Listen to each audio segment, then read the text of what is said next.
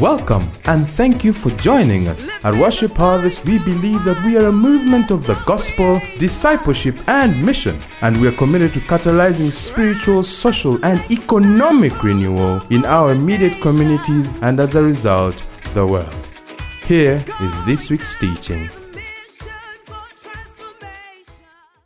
This particular interview is, is going to be very powerful for your friends who are just starting out in employment, not yet in the middle of it, almost finishing what they think to be their career, people who are confused, people who are excited about new things. I need you to call your friends, your family seriously and tell them to get online because you're about to hear a very unique but powerful story and vision. All right? Every week we bring you stories of Ugandan business people, kingdom people who are telling you their journey, their story. Why? That we may inspire you and challenge you to also pick up your own journey and move forward and change the stories of people around you, beginning with your very own. And so today we also have a great opportunity to host Miss Joan Mugenzi. Please help me make her feel welcome. Yeah, Joan, welcome. Thank you, Beatrice. Yeah, you, you hear her sounding very calm. She's about to get fiery soon when she starts talking about the stuff that she's passionate about. But, Joan, seriously, thank you for being on Business Garage. I feel like you are different and in a good way because every we've had lots of when we get together, people are re- usually waiting for people who are bringing something. Um, when we talk about business, it's different. What, what we're going to talk about with you is a different type of business. And so I think that we're going to encourage very many of you, especially who are different. Okay, all of us are different, but there are those who are a bit more different. So I'm very encouraged by that, and thank you for saying yes to our invitation. I think we're going to have a very good time. So let's start from the beginning. Joan, who is Joan? Where, what did you dream of becoming as a younger, you're still young, so younger girl? When you were much younger, what did you dream of becoming? What, just let's start with the beginning. What kind of family were you born into? What kind of opportunities did you have? What were your dreams as a younger girl? Okay. Thank you so much, Beatrice. Wow, what, what a journey. I'm on the fourth floor, so you can imagine when they tell you to share your story, it will be a long journey, but I will try to be brief. Uh, growing up, one of the things that I wanted to become was a pilot. Okay, that was one. that was one aspect. Yes, and then I thought, oh, this seems to be a little bit boring because the reason for that, I really wanted to travel the world. And then along the way, I kind of visualized that probably ambassadors, the thing that they do is to travel the world.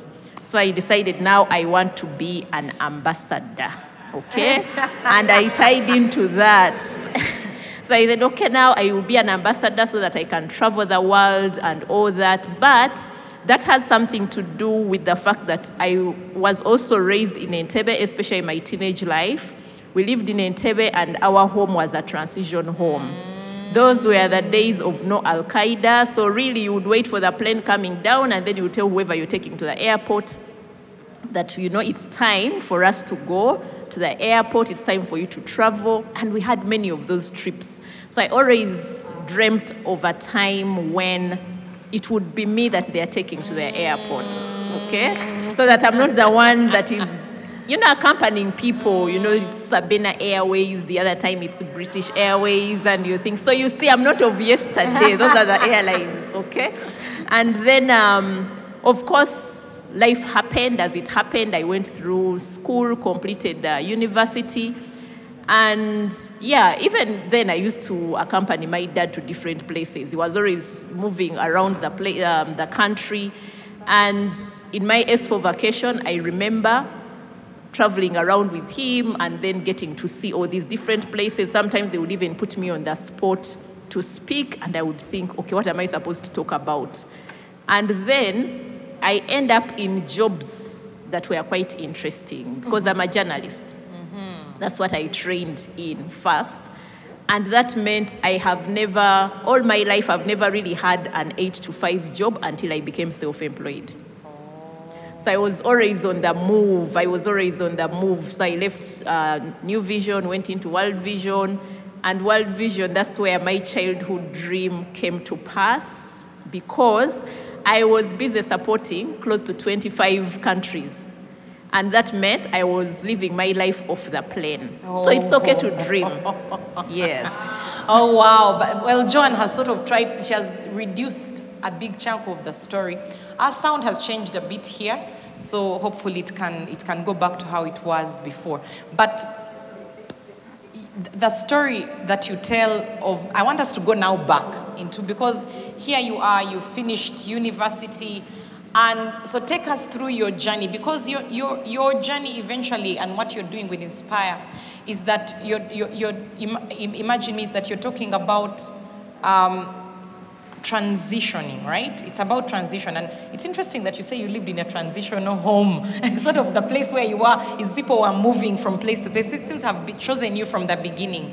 But let's talk about so you start out in New Vision. What were you doing? Tell us this journey from there to for the person who's watching, they might be thinking, what? Oh my God, that's, you know, your beginnings, like the places you've worked, and they're having all sorts of imaginations. Maybe you're already on aeroplanes straight out of campus. So, can you take us through, and what was going on for you as a person going through transition that led to the passion that you now have? Okay, Yeah. interesting. Of course, like I said, when you're, when you're in, a, in a big home and Yeah. you're seeing all kinds of uh, people, there are challenges that you begin encountering. One of the things that I didn't want was to come out of university and then begin job hunting and sit, uh, sit home. You don't know what is next. What happened that time, I remember it was uh, my uncle's wedding. And at that wedding, I found um, an aunt who was uh, working at New Vision, and I asked her, How do people start freelance writing? Because at that time, I, had, I think we had just left university. And then she said, Oh, you, do you really want to write? I said, Yes. I had no clue how you write for a newspaper, but you know, that confidence, you actually need confidence in everything. That confidence that, yes, I want to start writing said, okay, on Monday, come to the office, then we'll talk to some people. I went to the, on Monday to the office. The person we needed to see wasn't there. They asked me to go back on a Wednesday. I went back on Wednesday, and I think the person who interviewed us just thought, this young girl has no clue what she's talking about. So she, it's that person that pushed me to features and decided to retain the others for news. And when we went into that features section, there was a meeting that was happening. So they immediately asked me to join the meeting. I remember they served us Schweppes pineapple. So you can imagine, yeah, I was there listening in and I was just confused in that meeting, but I was happy that, okay, a journey is starting. And now, of course, I was telling myself, look, you've left university. I was on, I mean, for me, I was on the street for only two weeks. So I was thinking, okay, if I've finished university, there is nothing that I can't learn. And so that first month, for those of you who are a little older, New Vision at the time had what they call Crazy Crazy Kampala. So my name featured in the papers with crazy, crazy Kampala stories. Come on. Four of them. Each one of them was 6,000 shillings. so my first job, I earned 24,000 shillings at the end of the month. To give it a little bit of context, some of the people that were in jobs that had started were earning 300,000. Wow. Okay, and of course, then we had others who would tell you, no, me, I want a job of 700,000, I want a job of 1 million, but here I was earning 24,000. the next month it was 69,000. And so now I had to do a reflection and say, what do I actually want? I scanned the features section and I thought, maybe I can do something for children. Maybe I can do something for women. When you're in your 20s, you're on a journey, you're scanning. And so I was asking myself, where can I find my footing? So I started writing women things. And I remember one of the subjects that I really covered, and this one kind of ended up in a law, had a lot to do with um, domestic violence. Wow. And you know, you would find people and you're thinking, how can they go through all these things that they're experiencing? Because today you're finding somebody who has been burnt with acid, another day they tell you, oh, go and find this case in Mulago Hospital that this, this and this has happened to them. So after a while, I think I abandoned um, the women's section and I started focusing more on health. But also, even now, when I was writing about women and men, I was focusing on their health. And so that was a journey. Transition number one, I scanned and I asked myself if I want to grow, how can I become intentional about my journey? In my young professional mind, I almost thought I'm not going to grow in this environment because I kind of thought that if you're going to grow in this newspaper space, you need to be in politics. And I was not a fan of politics. I didn't see myself going out there to cover all these kinds of things. And I started thinking, I need to leave this place at some point, and I focused on health. And part of the reason, okay, I focused on health, but part of the reason were the intellectual conversations I was having with people in the medical field. I would really feel challenged. You know, I think I love challenge. I, I love listening to people saying things where I feel that I am learning because I'm a lifelong learner. So these people, I would just be mesmerized and I would tell myself I need to study public health at some point. so an opportunity came with the School of Public Health. There was an HIV fellowship program. I left. And uh, when I joined that fellowship program, it was another challenging environment. I think there were only two of us who didn't have a master's degree. The rest had a master's degree. We were 14. So the other people had a master's degree. And I started thinking, well, we are studying the same things. If we go out, what is going to happen? I can't compete with them. So I immediately thought I need to think about the next steps. And I had looked for scholarships. I'm sure, I mean, when I see the young faces here, I'm sure some of you are looking for scholarships. I looked for mm-hmm. scholarships and I failed to get them. One, I nearly got it, and somewhat things didn't work out. Yeah. And so at that point, I saved money. The story that I didn't tell you is that uh, when I went on to this fellowship program, they gave, remember, I started with 24, went to 69. The monies became, you know, we started revising them a little bit. I get this fellowship program. I'm a student, and my stipend is double the gross of what I was earning. So now it was an opportunity to be wise, save for my master's degree. I did that. I remember I graduated on October 5th, and on November 5th, somebody called.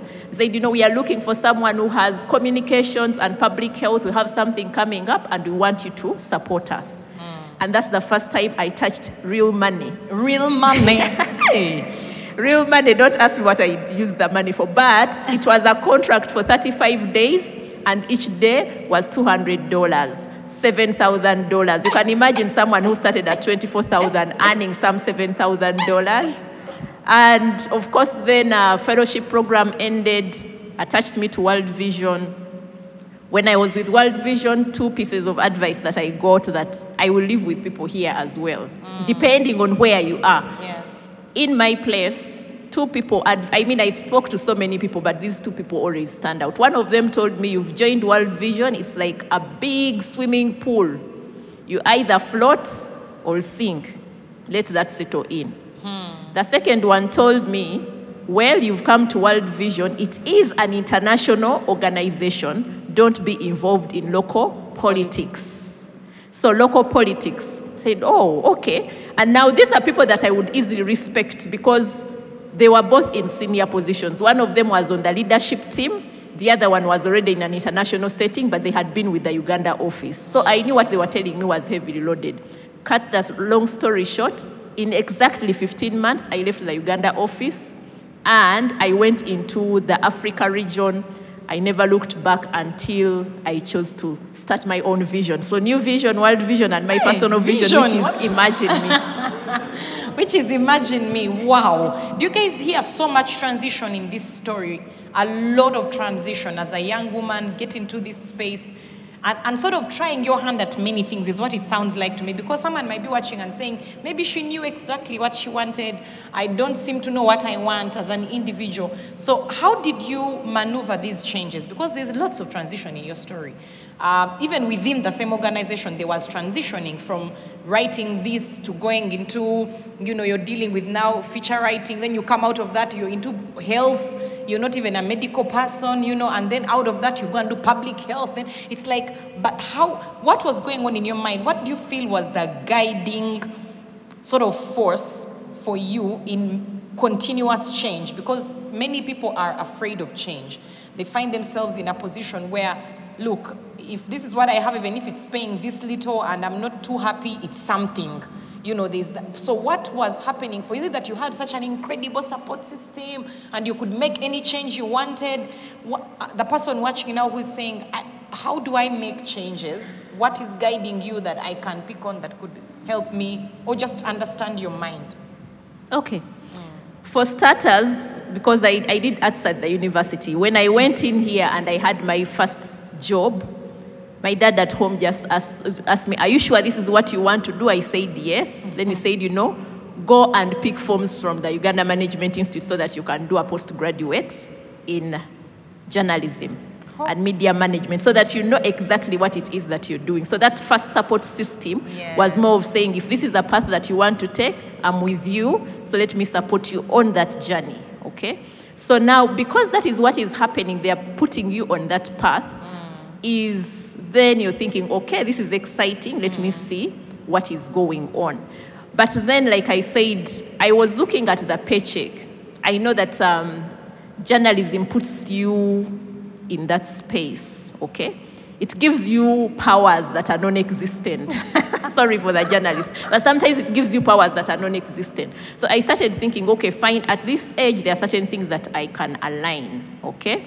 There are certain things that I can align. And maybe just to also put it in, in, in context, I, I've, I've been one of those that have been blessed to have two father figures. Mm-hmm.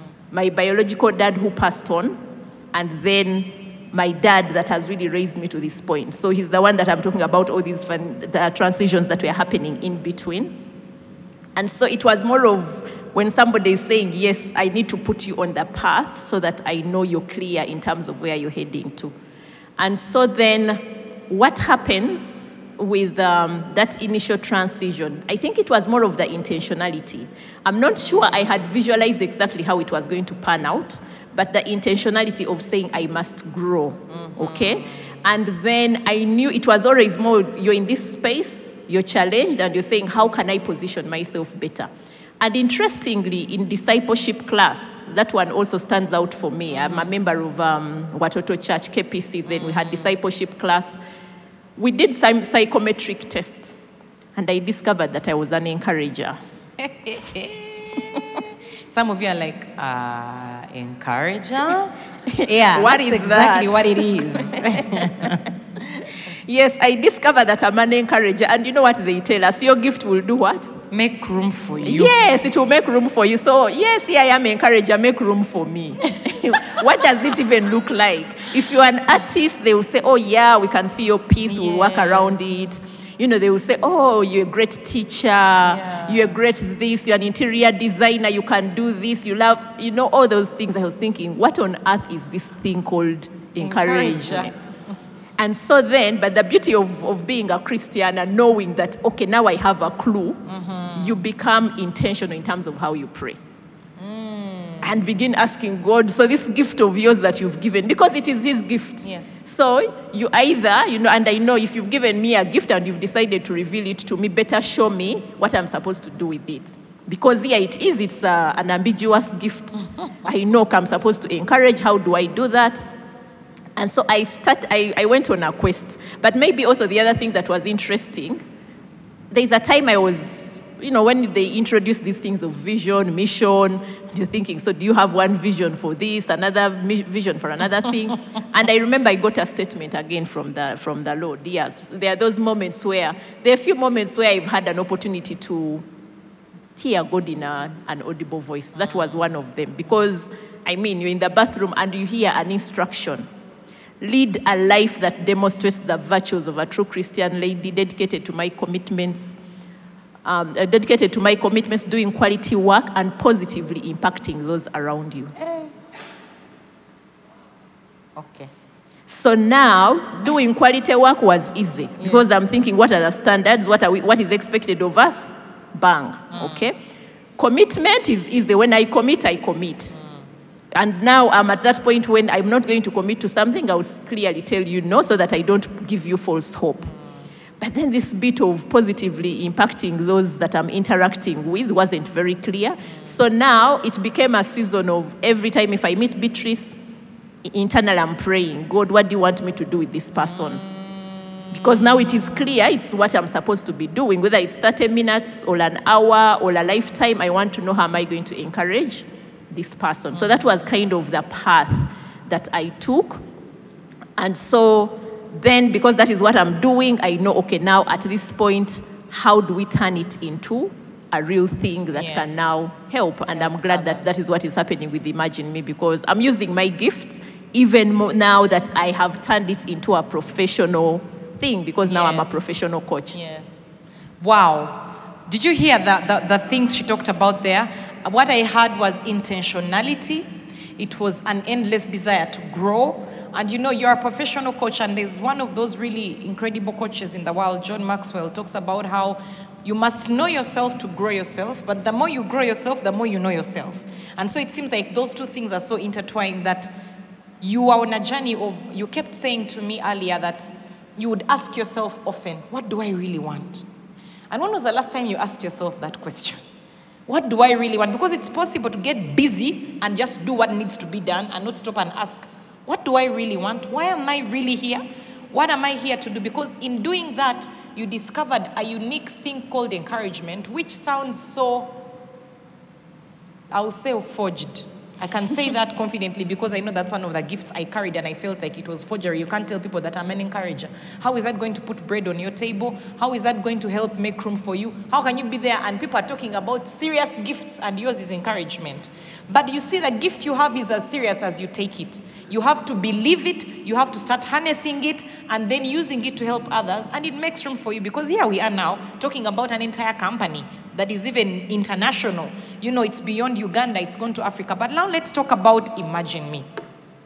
So you've come, you finally, first of all, how do you transition out of, look, you are heading 20 something countries, you're giving oversight. Why would you leave that to go and encourage people?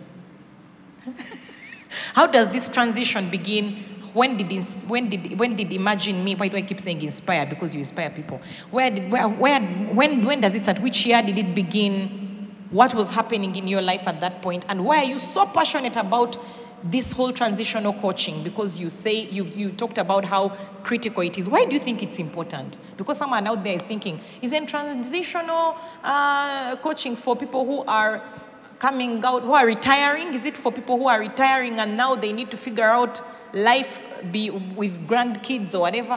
What does, first of all, what is it?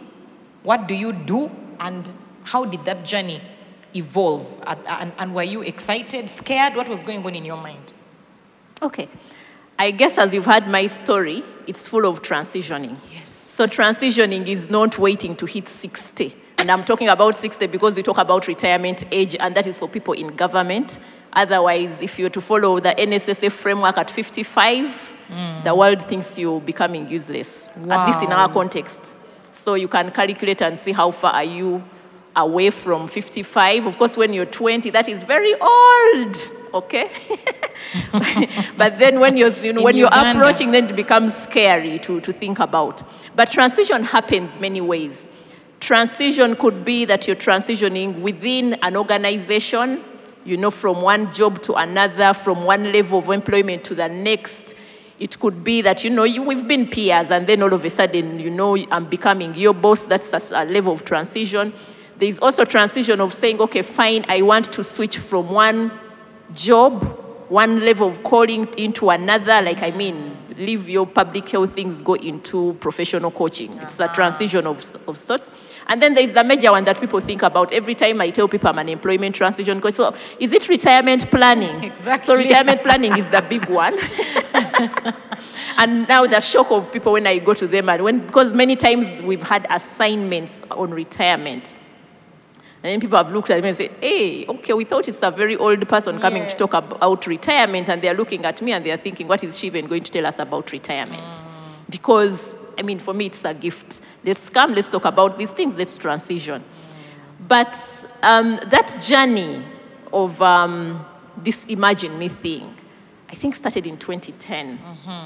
It started in 2010 because I had all these ideas of what I wanted to do. I read a book by Jack Canfield. He's actually my mentor, so to speak. The Success Principles. Yes. I read it in one weekend. It was a borrowed copy. By the way, I don't lend books. Good. so I buy books. I don't really lend books. So this is one of those books that I actually borrowed because somebody gave me a lift. I looked at the book and it was an interesting title. I said, Can I read this book? They said, Yes. I read it in one weekend. You know how thick that book is? Yes, I do. I read it in one weekend and it turned my perspective about many things. Yes. Okay? And the interesting thing was the fact that a number of the principles that are spoken about in that book are really biblical principles. Totally. So sometimes you just need another book to open up your mind to what the Bible tells us. Joshua 1 8 says, Do not let this book of the Lord depart from your lips, meditate on it day and night. Then you shall be careful to do everything that is written in it, and you will be successful. So success is not a miracle. No. It's principles you identify, do, and then success will follow. If you're doing the right things, certainly those things will kind of um, align. So I had started trying out things in 2010 with universities. Very ambitious. I was even paying somebody to do that. Got a new laptop, gave it to them. They were doing their masters. And this person disappeared with uh, my laptop. Okay? So they disappeared with my laptop. God bless them wherever they are. I wish they are listening to know that I still have their number. but I abandoned the things. But God is faithful. In 2014, somebody posted on, um, on, on, on Facebook and said, I want someone to hold my hand and teach me how to make money the way my mama taught me how to peel matoke. I'm tired of motivational speakers and books that excite you and leave you there. And I made a comment that I don't think there is anything wrong with the books. I don't think there is anything wrong with the motivational speakers. The only constant factor is yourself. What are you doing with what you're hearing? I'm sure here we have a whole audience, we have people online. Yeah, I can talk to all of you, but for me, my success factor, Beatrice, is one person. it's true. If one person can act on anything they pick, for me, that is my measure of success. Yes. Quite interesting because I also have a background in monitoring and evaluation. I've done a thousand and one things. Yeah, long Yeah. life. So, so, so yeah, you're listening. You can decide to live with something and act on it because for me, my principle is simple. If I read a book, what are the two, three things I'm taking away before I spend money on the next book? That's a principle. Before I pick this one, this one, what have I picked? What have I done with it? And I mean, I've seen those success stories that are coming as a result of implementing something that I have learned. So in 2014, that journey starts. Now I'm excited and I decide, okay, let me design my program, and I called it Imagine Me. Yes. So I called it Imagine Me. I remember I, I spoke to a business development consultant. I went to them. I think he's a member of this church, Alfred, Alfred uh, Agaba. I- yeah. So I spoke to Alfred Agaba. Alfred put me on the spot. You know how you go yapping? You mm. yap, yap, yap, and then says, okay, what is the story behind the story? And I'm thinking, we've been mm. talking for this while, and you're asking me what is the story behind the story. I told him the story and said, wow, that's a beautiful story. It's a powerful story. You don't know what you're holding in your hands. You remember the thing they mm. told Moses, what are you holding in your hands? So this, you, told, you don't know what you're holding in your, in your hands, so when are you quitting? So it's Alfred's, it's because of Alfred that I'm out of employment. Alfred. Wherever you are, you know, there is an amount of employment. So then I reflected for a bit. That was in 2014 because I started acting immediately. 2014. And then I tell him, you know what, I have a running contract this year. I don't think I'm ready to leave.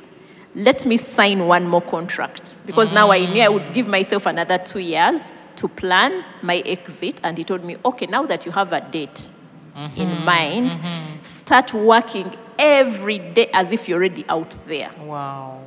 So my transition, I didn't have to wait to leave And start. and start. Yeah. So now that meant that I had. Um, that was when 20. I was meant to leave in June 2017. Because of applying what Alfred had told me, mm-hmm. I left in October 2016. So nine months earlier than what was expected. because the planning had started to work. So again, now you see there is not only the passion, the desire, the knowledge of what you wanted, but you had consultation. You had a, a coach, you know, just like you are a coach, even coaches need coaches. And so you had someone who had more knowledge in the marketplace than you did, who could help you put things, and that helped you to transition smoother and faster. So where, where is Imagine Me right now? What does it look like? tell us a little bit about what has happened in the last two, two and a half years, maybe, uh, in Imagine Me. What, what has happened? Just give us an idea. How many people have you been able to help? Uh, wha- how many?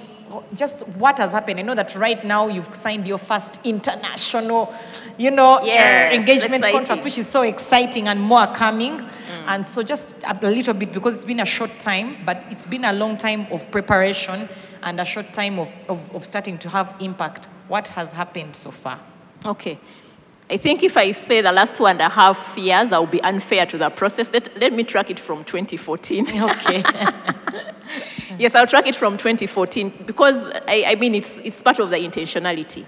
I'm one of those people that tell people, yes, thank you, Worship Harvest. For sessions like this, we learn a lot from them. I'm always following on television. But, but what usually happens is you must learn to invest in yourself. Let me start at that. Because my journey of, of um, shaping Imagine Me has been a journey of investment. That conversation with Alfred that I started off with, one of the things that I had promised myself when I, I read Jack Canfield's book was wow, if a book can impact me this much, how much more if I had an opportunity of just being in an audience where he's facilitating? yes. So I reached out. That was the first thing that I did. I reached out, Professor Google, mm. Jan Canfield live events. And there they were, they popped up, and I thought, okay, the one for this year I can't manage in 2014, but I booked August 2015.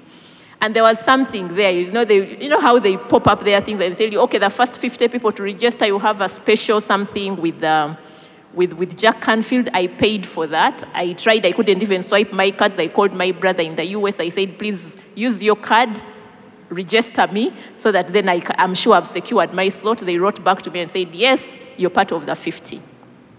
And it wasn't small money. I'm, I'm talking sure. about about $8,000 of that process. So it was the first investment. So I do that, and then it comes with a training that I could become a, a, a Canfield Success Principles trainer. So that, that bit was there. And then I started evolving. Now, along the way, when I stepped out in 2016 October, I said, but I've never run a kiosk. How am I, how am I going to run a business when I've never even run, run a tomato kiosk?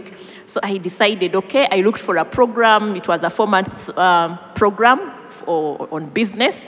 The key thing that I ran away with out of that, it was this realization that this space that you're coming in called motivational space, there are no barriers to entry. Anything Yes, goes. yes. Okay, no barriers to entry. And for me, that disturbed me.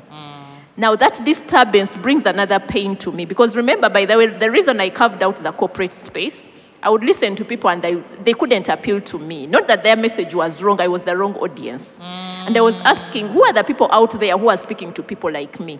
And I thought maybe that's a gap that I can mm-hmm. fill. Because if somebody has been exposed, they have a lot in their hands, how do you help them use that differently? As opposed to just tell people, oh, I left a job of 500,000 of 1 million to start my thing. It's not resonating with the person. Probably even their fuel card, what they have on there for fuel, mm-hmm. is double your, your, your pay that you're running away from. That was part of the thing. And so then that's how I discovered professional coaching. I discovered professional coaching. I realized there's even a whole global body Yes. that uh, regulates coaches. And then I said, okay, let me study this thing called professional coaching and my, the things that I discovered. And God is also so amazing. You had me on the recording. I said, you know, Proverbs 20, uh, verse 5 says, you, you know, inside, uh, the purposes of a man are deep waters, but it takes a person of insight. Some other version says they take a person of understanding to draw it out. So now, in that moment, I realized that, you know what, not everybody who is speaking to you just because they have head knowledge, they know what they are doing. No. So, professional coaching along the way has taught me that you're co creating something with this person. So, I was able to dive into that. And I'm happy to also mention now that as coaches, we are beginning to regulate ourselves. We've even created the International Coaching Federation Uganda chapter, for which I'm the founding president. And for me, that is exciting that we are now drawing some framework. The Maxwells have a brand that they are running with. Yeah. Now we have other coaches who fall nowhere Yes. but they have the title coach. And in most cases, by the way, there are, there are all these uh, professions that serve uh, human potential. the human advancement. And they are, it's okay. It's okay for you to call yourself a mentor because a mentor is somebody who has been there, done that. They are not a coach. No. They've been there, done that, so they are helping you to take you through the steps. Even when people come to me, I don't accept everybody to coach them because sometimes you realize, Bambi, what this person is looking for needs a mentor. Yes. So we kind of brainstorm so that they identify that mentor. You could hire me as a consultant, okay, to just help you uh, figure out things, or it could be a counselor. If you have emotional baggage that is not letting you go through it, the coach is not going to help Nope. you need a counselor. So that is what I want to kind of put in context. So our the profession has grown that way, and now I can confidently say that as Imagine Me Africa, what we are focusing on is that motivational training and f- providing them professional coaching, but with a skewedness to the corporate space. And so our vision is a world where every corporate person transitions or retires into a fulfilling, productive life. We don't want people to die within three months to five years because that's what the, the research says. In three months to five years, when they take away the job, you're dead. When you retire, you're dead. Why? Because you've not discovered your purpose. You think your usefulness is with that title, you're the manager. You ask people, what are you doing? And the first thing they will say, oh, I'm with NSSF. Doesn't it sound nice? So I'm with nice. World Vision. Yeah. Yeah. And yet you, there's a more to a person beyond what they do. Joan, thank you so much for all the wisdom that you've dispensed this morning. And now I'd like to hand over to Mr. Chris Kawesa, our leader for Business Garage here. Chris, over to you. Thank you, Pastor B3. Uh, again, we have a beautiful story. Joan, thank you so much for allowing to come to share your story. It's really powerful. Yeah. As usual, as you are speaking, I see a person with a vision. Nothing stopped you from dreaming. Mm. You dreamt about those aeroplanes until you got on them. you reminded me that, you know, long ago, going to the airport, or, or if, if a relative is going out of the country, it was a whole event. yeah? It was a whole event. You go to that car veranda up at the airport. It's no uh-huh. longer there. We used to go and stand there, and until you see the person entering the plane, it was a big event. You wave, you take flowers, you know. So it reminded me of those those, those childhood days. So good. So you don't stop dreaming. Nothing stopped you from dreaming. And then the thing of encouraging. You're an encourager. Uh, encouragement is one of those things that every person needs, especially business people, because sometimes it's lonely at the top. But if you have someone who is walking with you a certain journey, and I Yeah. think that's the, the space you're playing in, it's very, very helpful. So thanks for being that encourager that you are. Uh, your business is also unique. It deals with the soul, people. Yeah, I know you can deal with organizations, but also with people. Really, you're helping people manage change.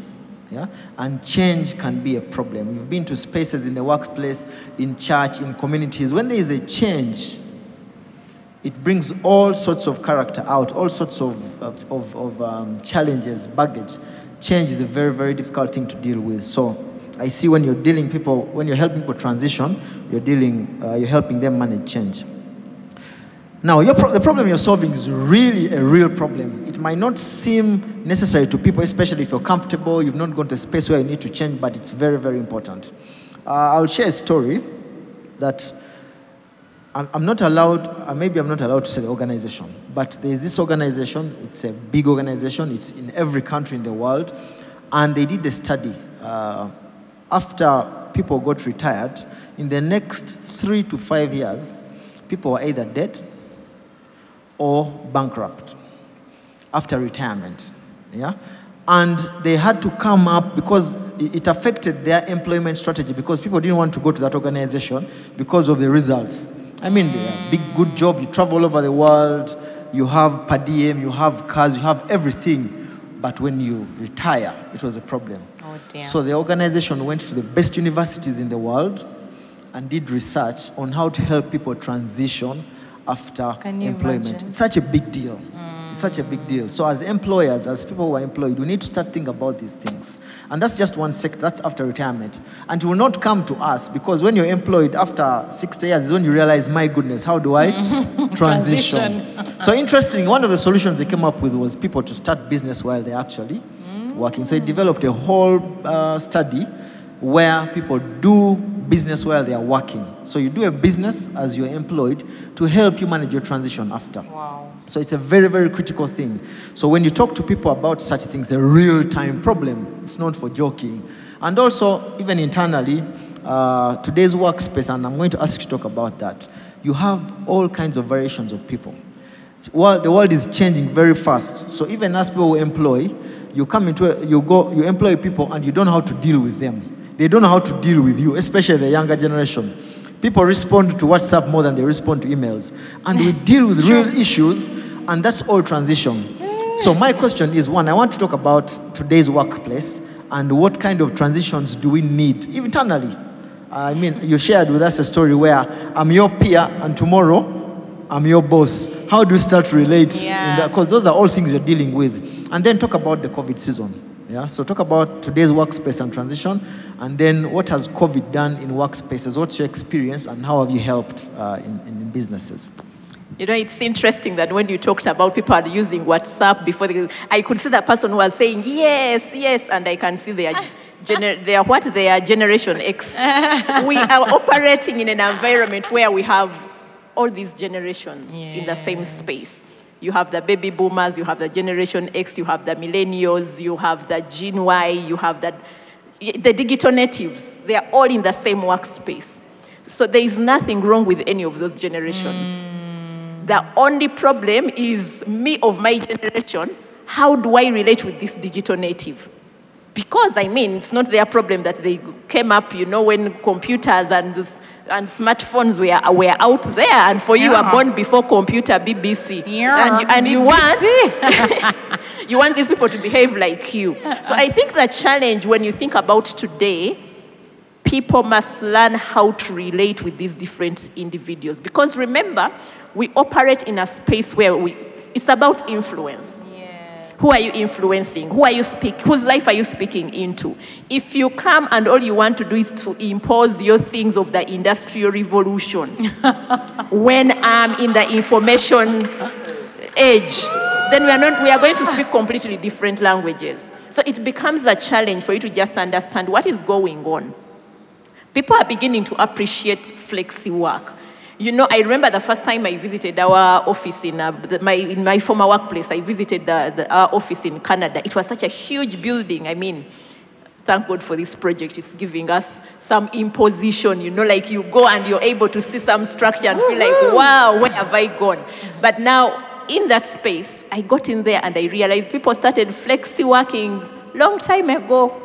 you would be in your office, put up whatever you want to put up to personalize it and exit at the end of the day leave because people would tell you okay fine you had days when you would book to use that space okay so then what would happen is that anytime they are having face-to-face meetings they book them in on that day and so that is exactly what goes on to say when we are in these workspaces just understand what would happen and let me give you a simple assignment Whiche- whichever generation you are in the next two weeks, book people for coffee. Don't go on Zoom meetings. Book, book, go and figure out this, this baby boomer, how do they think? Even if you decide to go and talk to your mother and just say, what were the things that were moving you? So that you understand what is mm-hmm. influencing the, their outlook to life. Book a digital native. Go to that 23 year old who has just come out of school and they're starting out work. I'm glad that I, you know, I, I have a 23 year old in my home that every time I'm trying to understand the young people, I, yes, I turn to him and I understand a couple of things because sometimes when I'm stuck, he'll be there and say, bring your phone. You know, so they, they align me very fast and I have seen what is happening. But then you talked about uh, COVID. Do you know that, yes, COVID has affected people? Let's start from where it started. In March, when the lockdown happened, Yes. Almost everything was coming to a standstill. I mean, for me, we had um, LPOs being cancelled. You, you're already speaking business language here, so I think many people understand these LPOs. They were cancelled. Now, I had to make a choice. Do I get worked up because our LPOs are being cancelled? Because usually, when the financial year is ending, we also follow the government year of um, July to June. That's when the last quarter is when expenses for our things, eh, of these encouragement things, that's when people are spending a bit of money because probably they have balances and they are not sure what to do with them. So they are inviting you in, or it could be strategies that they are coming up with and they want you to come and facilitate. So that was happening. I had to sit and ask myself, how do I reposition myself? And I could see what was happening in the, in the workplace. Some people lost jobs. Yes. Okay. Others took pay cuts up to 45, 50% pay cut. Things were happening. Mm. But it's not the first change that we are witnessing. It's not mm. the last change that we are going to see. Pandemics have been there before. I told you I studied public health. So we studied about pandemics. Mm. Nobody has ever imagined that the whole world can shut down. No. No plane is leaving any place. And what I mean, I traveled through some of the busiest airports. I couldn't imagine that all the planes are grounded. Okay? So now the thing is, how do you reposition yourself? Because it has also come with opportunities. I mean, before I would plead with my clients for us to have coaching sessions online, I say, ah, ah, me, I mean, I understand things better when I'm able to see you. Uh-huh. Eh, When I'm able to see you. But who said that that is how things are operating? Things have moved on. How have you positioned yourself for the digital age? How are you going to manage yourself as an individual so that then you're found to be useful? In my case, what we did was to say, let's reorganize ourselves, came up with the coaching packages, for example. I no longer do those one of things. Oh, Beatrice, can I come and talk to you? Oh, yes, come. How much for this session? I don't do those things anymore. Mm-hmm. it's a package what I need to understand is who are you, where are you coming from, what are the things, are you a perfect fit for the programs that we have? Because sometimes, like I'm saying, you listen to the person and you realize actually they need a mentor. So I will give you a session to just say, okay, let's talk through this, find a mentor in this because I've understood who you are. But for people who are midway, you're busy doing the transitions. What did I leave out? That's fine. Uh, thank you, Joanne, so much. Thank you so much. And people, uh, let's celebrate Joanne. Such a beautiful story as I hand over to Pastor Guthrie. Wow, so much wisdom, intentionality, a pursuit of growth. Did you hear what she said? Success is not a miracle. It's not a miracle. It's not going to come upon you. You have to be intentional and you have to own your journey and take full responsibility and find someone who can hold your hand along the journey and also be someone who can hold the hand of another along the journey. But if you know a friend who needs a coach, why don't you send them to a coach, a, a serious professional coach, not just a space where they are probably talking through things, but they can get real help. Now, if you're watching us today and you've never made Jesus Lord of your life, I'm sure you've had in Joanne's story a lot of faith, a lot of leaning on God, hearing his voice, her being able to start her intentionality towards imagine me from hearing God from the place of prayer and would like to give you an opportunity to connect with God who knows your purpose, who knows how He designed you, what He placed in you, and who wants you to succeed and give you a life of real meaning and purpose. So if you're here in the room or at home watching us online and you'd like to say yes to Jesus today, I want you to do something very simple. Just pray this simple prayer after me. Say, Lord Jesus, thank you for loving me. Today I accept you as my Lord and Savior.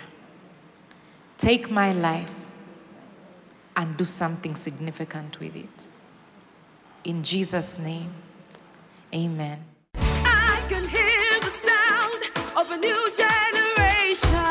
Thank you for listening to this teaching. We hope that you've been blessed by the Worship Harvest Sermon series. For more teachings and other resources, visit www.worshipharvest.org or call 0393 281 555. That is 0393 281 555.